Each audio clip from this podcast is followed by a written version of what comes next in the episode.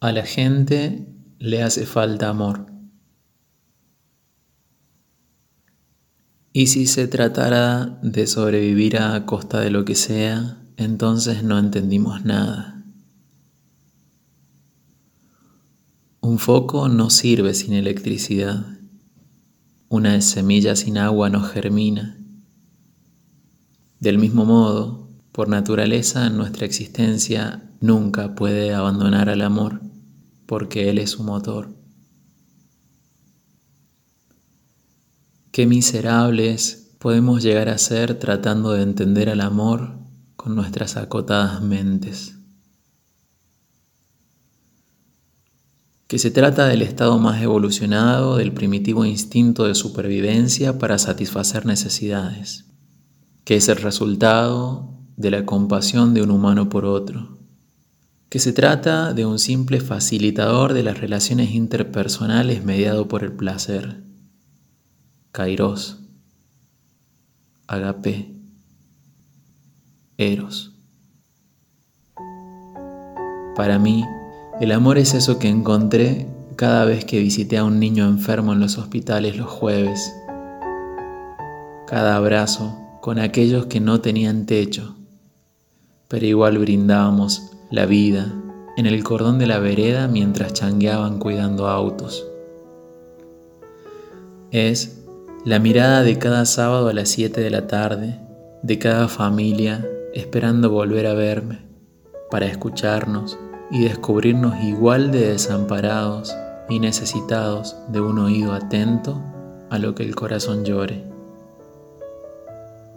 El resto es cuanto Gil pretende enseñar lo que no vivió.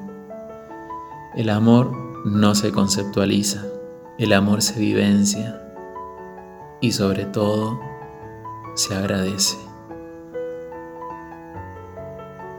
¿Cuántos domingos en familia me habré perdido? ¿Cuántas risas con amigos no tuvieron lugar en esos años? Pero estoy convencido de que el amor me sostuvo porque me solté a creer que nada de lo que me decían era cierto. Ellos no conocían al amor.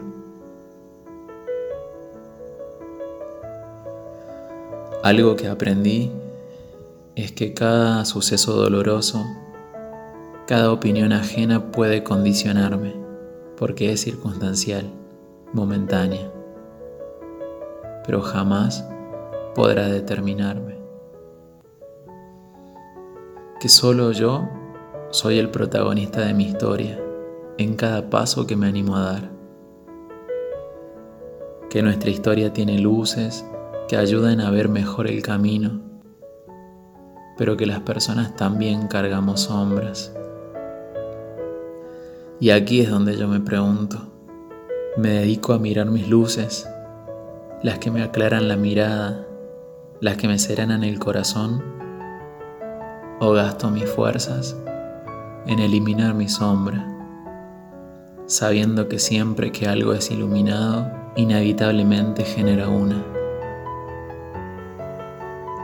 Las personas somos historias y cada una vivida como se pudo,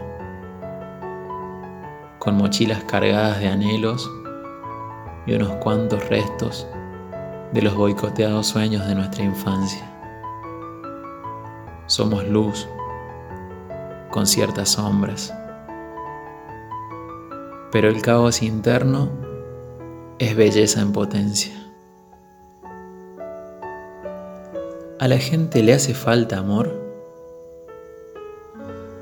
Me acuerdo de una frase que me encanta, que dice, no estamos en el mismo barco, estamos en el mismo mar, algunos en yate, otros en lancha, otros en salvavidas y otros nadando con todas sus fuerzas para no hundirse.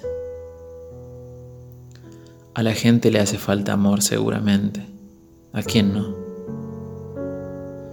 Queda en nosotros cambiar la letra de la historia, quedarnos a mirar la sombra propia o ajena o sembrar luz para que a la gente no le falte tanto amor. A mí, la vida me cruzó con gente que no lo conocía, que quiso convencerme de que su falta de amor era la verdad. Hoy, después de seis años, solo les deseo que dejen de mentirse, que no se engañen más y que se abran a Él, porque yo sí lo entendí. Al odio se responde con amor.